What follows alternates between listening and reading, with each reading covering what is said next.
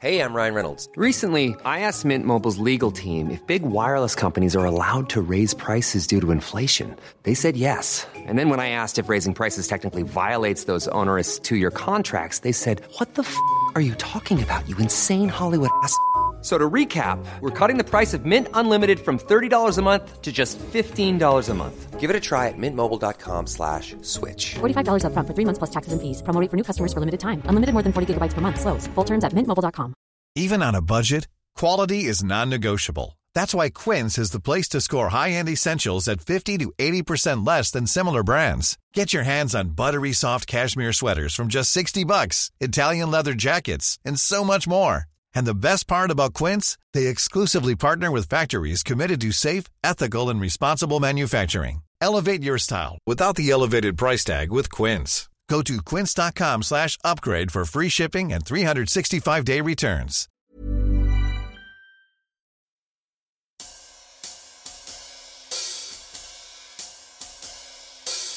So I rappelled off the side of this cliff.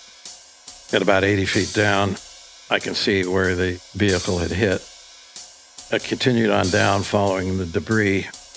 At about 400 feet down, he was laying seven feet in front of the vehicle. His left arm was severed at the elbow and he had bled out. Hi there. I'm Yardley, I'm Dan. And I'm Dave. and this is Small Town Dicks. Dave and I are identical twins, and we're retired detectives from Small Town USA. Together, we've investigated thousands of cases, from petty theft to sex crimes, from child abuse to murder. Every case in our podcast is told by the detective who investigated it, offering a rare, personal account of how they broke the case. Names, places, and certain details, including relationships, have been altered to protect the privacy of the victims and their families. And although we're aware that some of our listeners may be familiar with these cases, we ask you to please join us in continuing to protect the true identities of those involved out of respect for what they've been through. Thank, Thank you. you.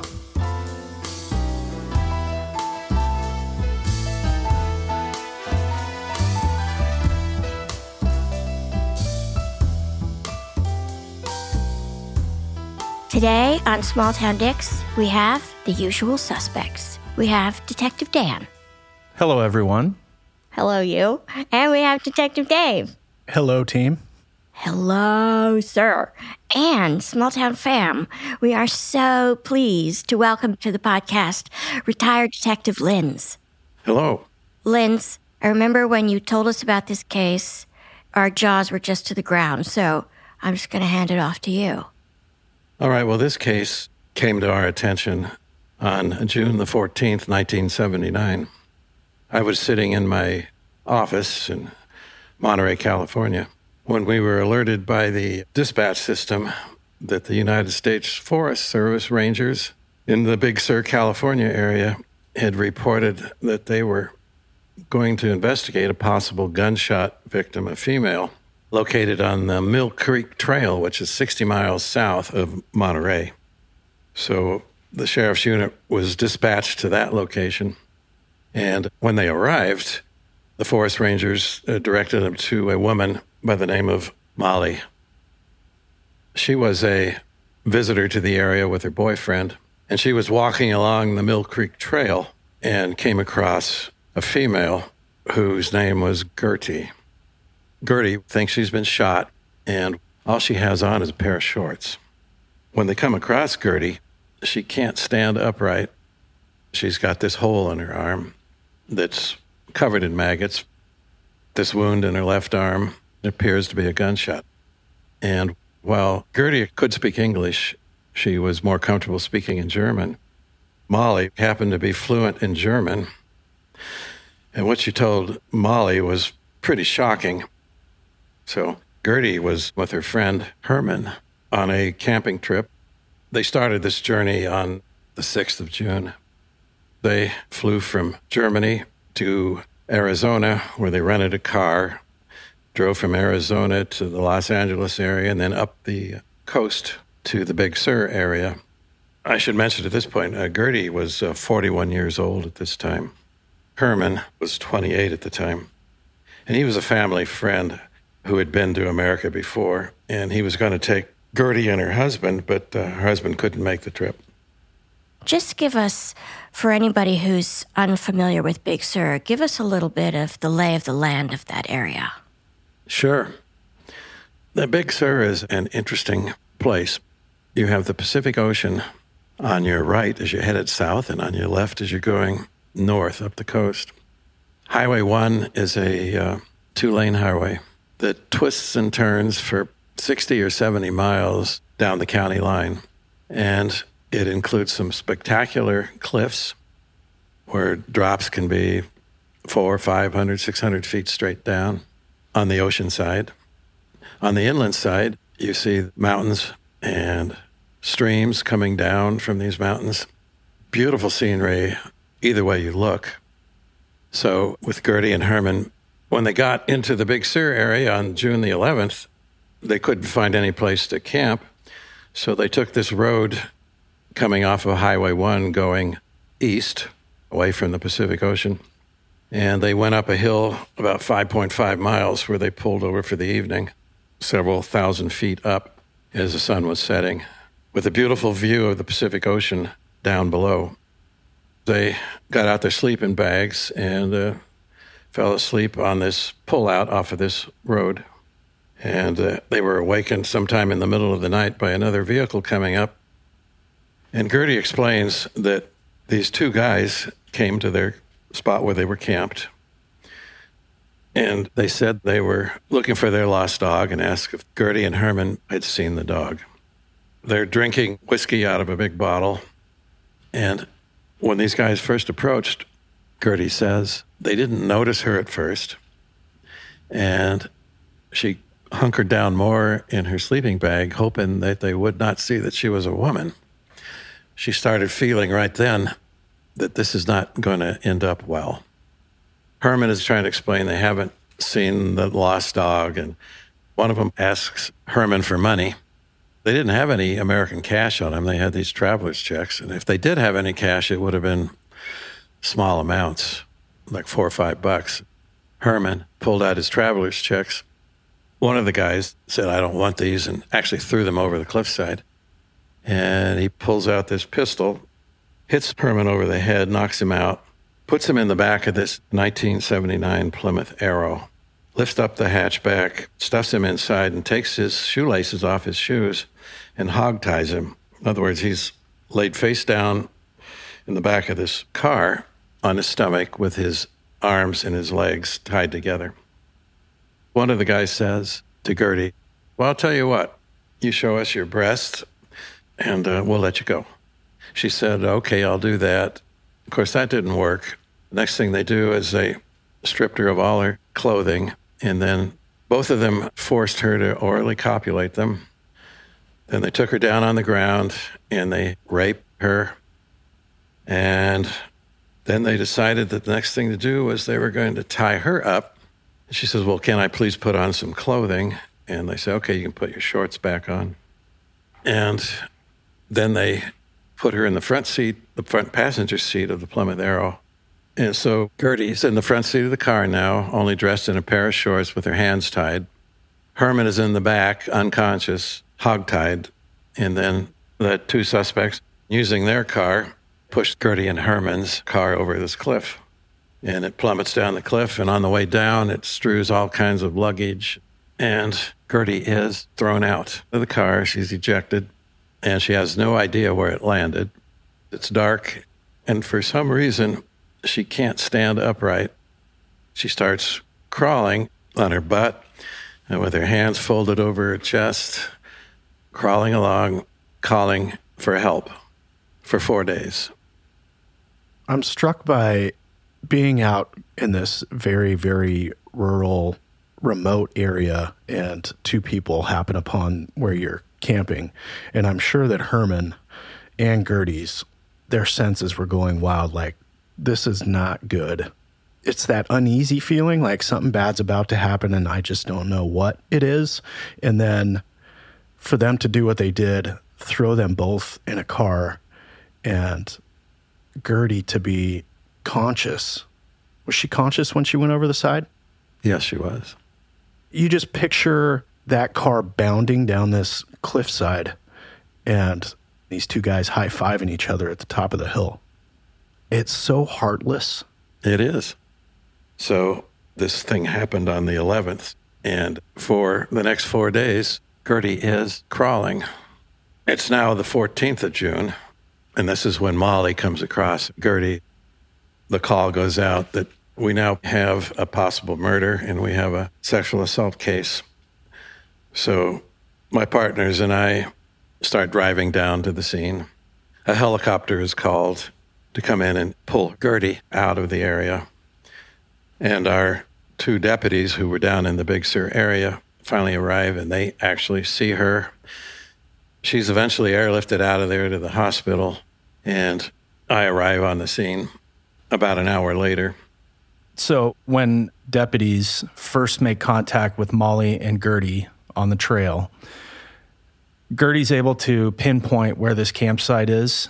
Yeah, she said it was about five miles up the road. So we start driving up to that point, and uh, it's still daylight. So we find this area where there's a big turnout, and we can see there's a barbed wire fencing along this turnout, and there's a big section of barbed wire missing. So we look over the side, and we can see about 60 feet down a big gouge in the ground, and you can see debris going all the way down to this copse of trees.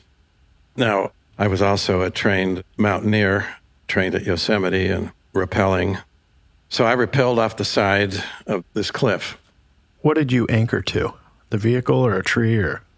We actually had a rescue truck there. Okay. And uh, so that's what I'm anchored to. Smart move. yeah.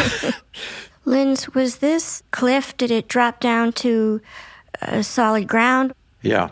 It uh, drops down to this trail I was talking about earlier, the Mill Creek Trail. And that's where Gertie found the trail and started working her way down the trail until she was found by Molly. So I start working my way down this cliff. Now it's about 45, 50 degree angle. It's not like 90 degrees, but it's still steep. And uh, on the way down the cliffside, at about 80 feet down, I can see where the vehicle had hit and rolled. I uh, continued on down following the debris. I found purse at about 200 feet down. And then I found Herman's ID at about 350 feet down. And around the 400 foot mark, I found the vehicle upside down in a copse of trees. Herman was laying seven feet in front of the vehicle, face down. He was wearing blue coveralls and a white long john type shirt. His left arm was tucked under, and his right arm was in a forward position. Uh, I took a close look at him, and he was covered in maggots. His left arm was severed at the elbow, and I assumed at the time that that was his cause of death. He had bled out.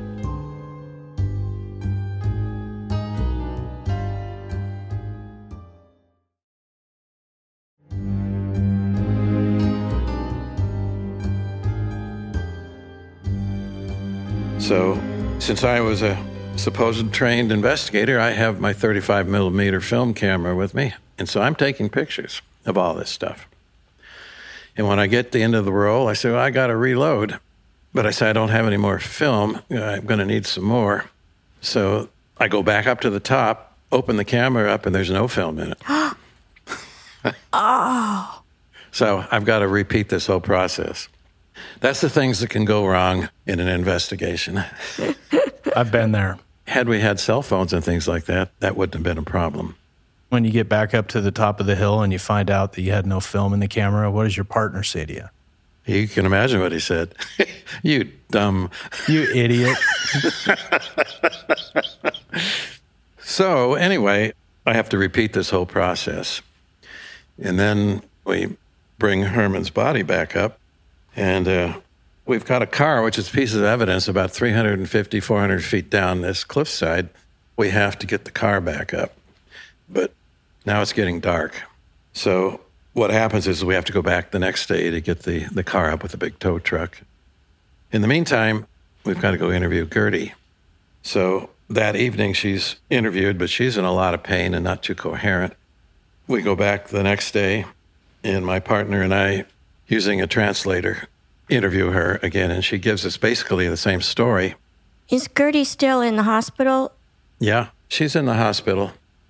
And we determined at that time that's not a gunshot wound. It's just a hole she got in her arm. It's probably when she was ejected from the vehicle or hitting branches or something on the way down.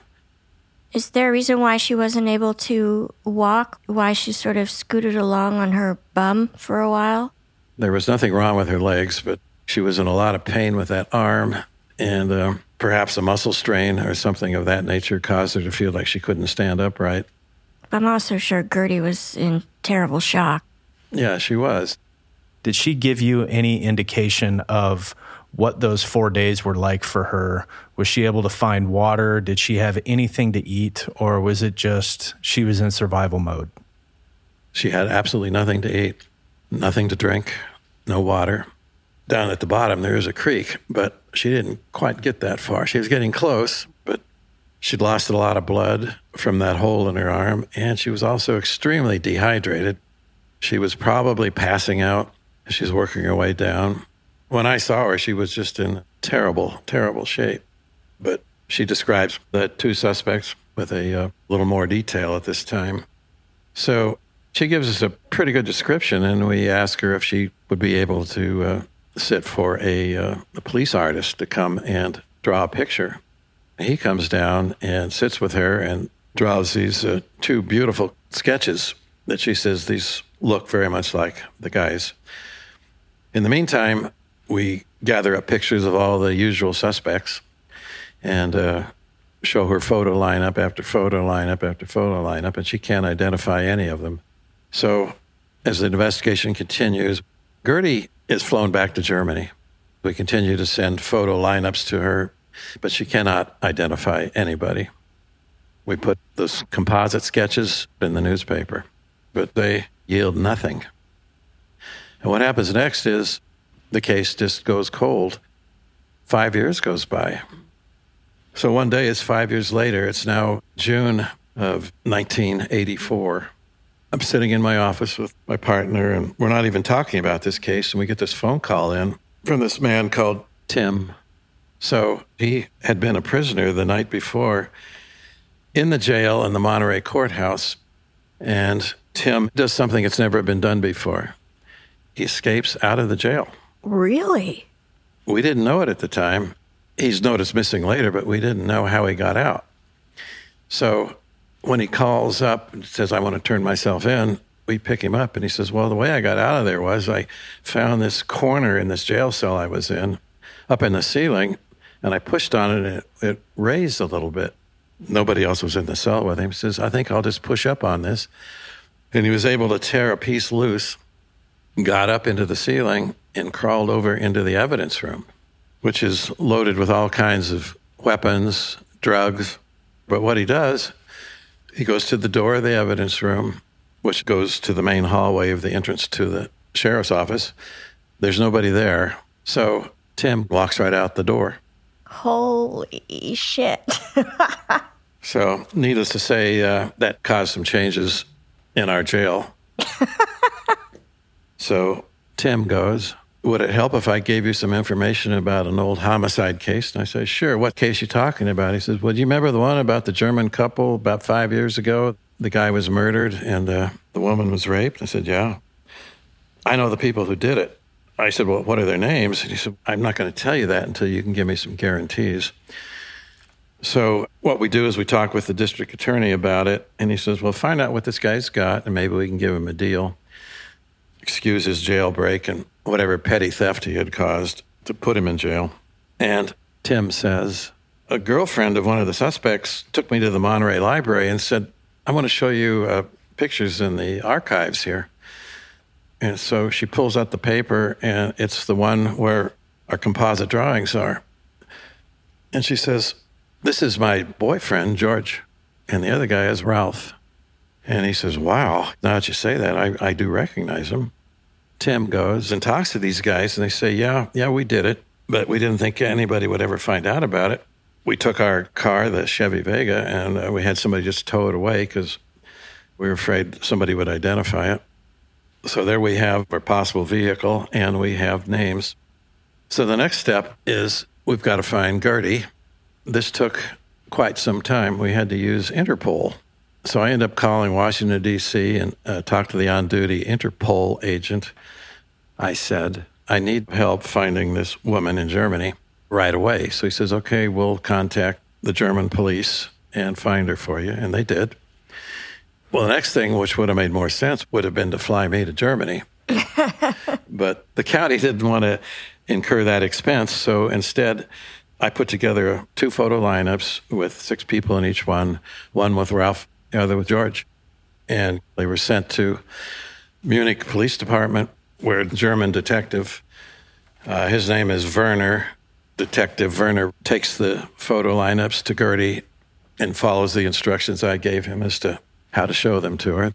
Do they do photo lineups differently in Europe that you needed to instruct him in that way, or were you just sort of catching him up on the details of the case?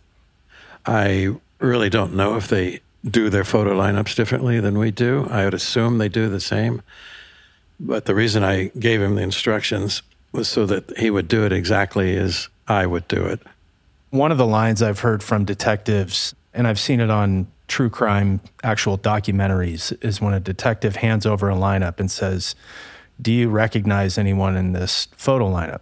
Well, that's not speaking specifically to the case you're investigating. Maybe they saw this person who works at a gas station that they frequent. So if they say, Yeah, I do recognize that person, that's not a good ID. Not at all. I agree. And so I told him what I need you to say to Gertie is that the person who did this to you may or may not be in this lineup. Uh, do not assume that he is in this lineup because we're showing you these pictures. But Gertie breaks into tears and identifies both of these guys positively.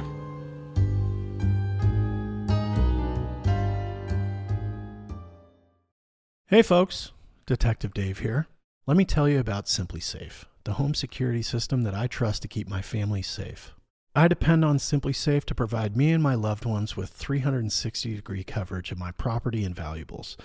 I love the variety of monitoring sensors available with SimpliSafe Home Security. You get a glass break sensor, which in my experience is one of the most effective tools of detecting a break in. In addition, SimpliSafe offers motion sensors, entry sensors, sirens, and flood and fire detection. With SimpliSafe Home Security, I have the flexibility to use keypads at multiple entries at my house. This option is especially important to me and my family. I can provide access to people I trust and limit having multiple keys outside of my control, all at the push of a button via the SimpliSafe app. It comes with a variety of cameras for indoors and outdoors. And best of all, SimpliSafe is backed by 24 7 professional monitoring for less than $1 a day. It gives me peace of mind knowing I can leave the house, I can leave town, I can even leave the country, and I know my home is simply safe. The mobile app integration makes it so easy to make sure everything's in place in real time. I check it every day when I'm away from home. SimpliSafe is the best. US News and World Report named SimpliSafe Best Home Security Systems 2024. And Newsweek ranked it Best Customer Service in Home Security. With SimpliSafe, there are no contracts. And if you're not happy with the service or the product, they have a 60 day money back guarantee. SimpliSafe has given me and many of our listeners real peace of mind. We want you to have it too. Right now, get 20% off any new SimpliSafe system with Fast Protect monitoring at simplisafe.com slash smalltown. That's simplisafe.com slash smalltown. There's no safe like SimpliSafe. Hey, small town fam, it's Yardley. It's gonna be summer soon, so the potential for stinky pits is imminent. That's why I really love Lume.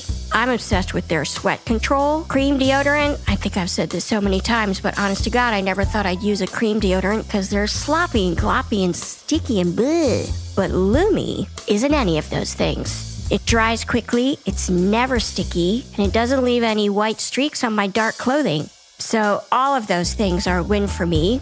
If you're not familiar with Lume, let me tell you a few things. Six years ago, an OBGYN invented her game changing whole body deodorant, and now it has over 300,000 five star reviews from people like me. Lume is baking soda free, paraben free, and pH balanced, so it's safe for your pits and your bits which means you can use it below the belt. They have a lovely variety of fresh, bright scents like clean tangerine, my favorite, lavender sage, or toasted coconut. And the secret to Lume's success is it's formulated and powered by mandelic acid.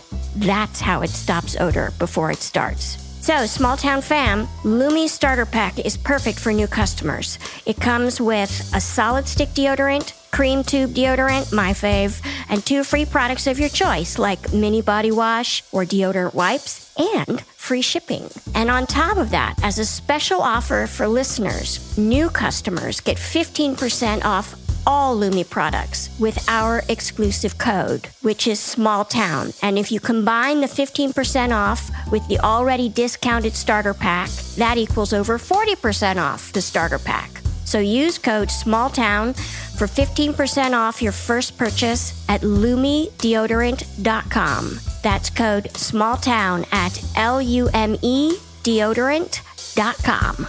Do it. Hey, small town fam, it's Yardley. I want to talk about Prose. Prose is the custom hair and skin beauty brand where you get on their website, answer a bunch of questions about where you live and how old you are, and what kind of hair you have, what kind of hair you want to have. And then, from millions of possible formulas, they create a formula just for you. So I'm lucky. I have a lot of hair. Most days, my hair is the boss of me. So I need shampoo and conditioner that gets my hair to calm down a little bit. So I've been using Prose for a while, and one of my favorite things about it is you can choose your scent. They have a review and refine tool which learns from my feedback and then adjusts the formula. Also, Prose is a certified B Corp. It's cruelty free and it's the first and only carbon neutral custom beauty brand. So it's not only better for you, it's better for the planet. So, small town fam, Prose is so confident that you'll bring out your best hair and skin that they're offering an exclusive trial of 50% off your first subscription order at prose.com slash town. That's right, you get your free consultation and then 50% off at prose.com slash town. That's P-R-O-S-E dot com slash town. Do it.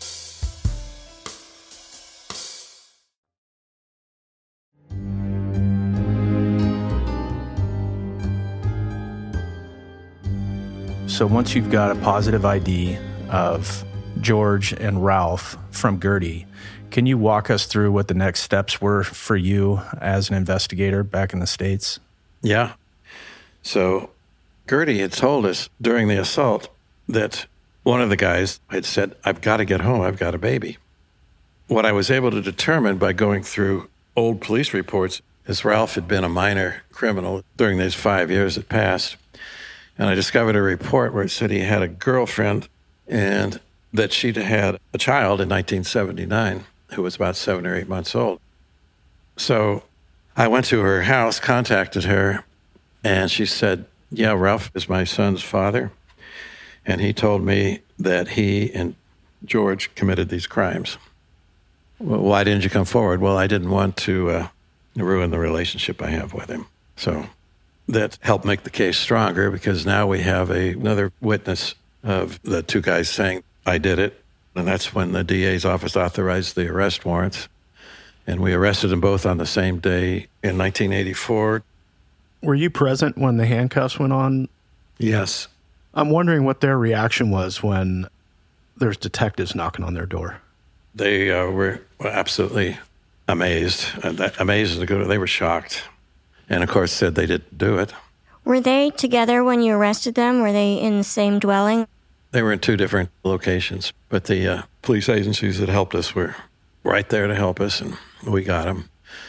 Did you say how Tim knew George and Ralph? They were uh, acquaintances. There's a group of uh, people who uh, just kind of hung around together, you know, the usual suspects. And Timmy was just a thief type crook. He wasn't into heavy type things. These guys all like to hang around together and drink and kind of brag about what they'd done. And it's kind of a code amongst uh, a lot of these people not to tell anybody else unless you need to use it to get yourself out of trouble. You know, jailhouse informants, as we all know, are not always the most reliable. A lot of them make up stuff. So that's why it was really important that once he gave us his information that we start tracking down these people to see if they would corroborate what was said. For example, George's girlfriend refused to say anything to me about taking Tim into the library to show him the old newspaper with the composite in it. She wouldn't answer any of those questions. It's kind of a code of honor amongst thieves, I guess, that they don't tell on each other unless, of course, it's to their advantage. Don't want to be labeled a snitch. Yeah, exactly. Had George and Ralph, what was their usual kind of crime? Was it petty theft or were they into more violent crimes such as the ones they committed against Gertie and Herman? Just petty theft. It escalated so brutally. Yeah, It just doesn't make any sense that uh, these guys who are have no record of doing anything like this, why it happened that way. It's, I can see them maybe robbing them, but why it escalated like that, I don't know. They'd been drinking and I guess decided to have a little fun and it got out of hand. I think once they forced Gertie to orally copulate them, they figured that now it's gone too far. And uh, we've got to get rid of him because she'll be able to identify us, and so will Herman. And I can guarantee you that had she not survived, I don't think we would have ever found them unless somebody happened to get out of that pullout and see the gouges in the earth going down to that copse of trees and some of the debris. Weeks, months, years would have passed probably. And then somebody probably would have come across a wreck with the skeletons in it and Gertie further down the trail. How fortuitous for Gertie to, in this time of need and terror that she's been through this horrible experience for the last four days, how terrifying those nights would have been when you have wildlife around that you're not aware of that can kill you. And she runs into someone who speaks her native language on this trail. Unbelievable how that happened. And speaking of wild animals, there, one of the reasons that Ralph and George might have been in that area was that the area is known for feral pigs. That's something else that could have frightened her and actually hurt her. Yeah, they're terrible. Yeah. So George and Ralph could have been out there hunting for pigs. It's an unusual place for them to have been. It's 60 miles south of where their homes are. So, you know, what were they really doing there? Were they hunting pigs? Were they looking for somebody like Gertie and Herman? Who knows? But why were they that far away? There's no explanation.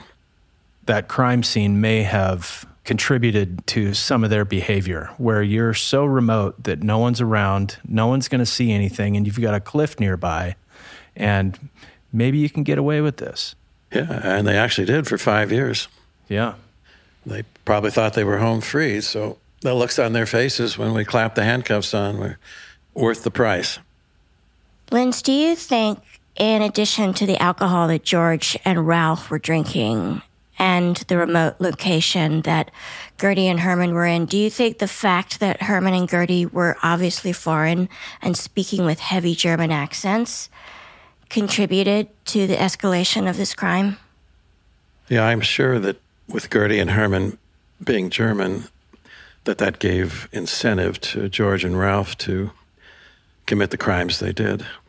I think that might be a reason which encouraged them to uh, go ahead and do this because these people don't speak English very well. Although Gertie could speak English better than I can speak German, but I'm positive that that was probably enough to give them the incentive to go ahead and do what they did. And so Gertie's feelings turned out to be correct. It did not turn out well, and she's lucky she survived.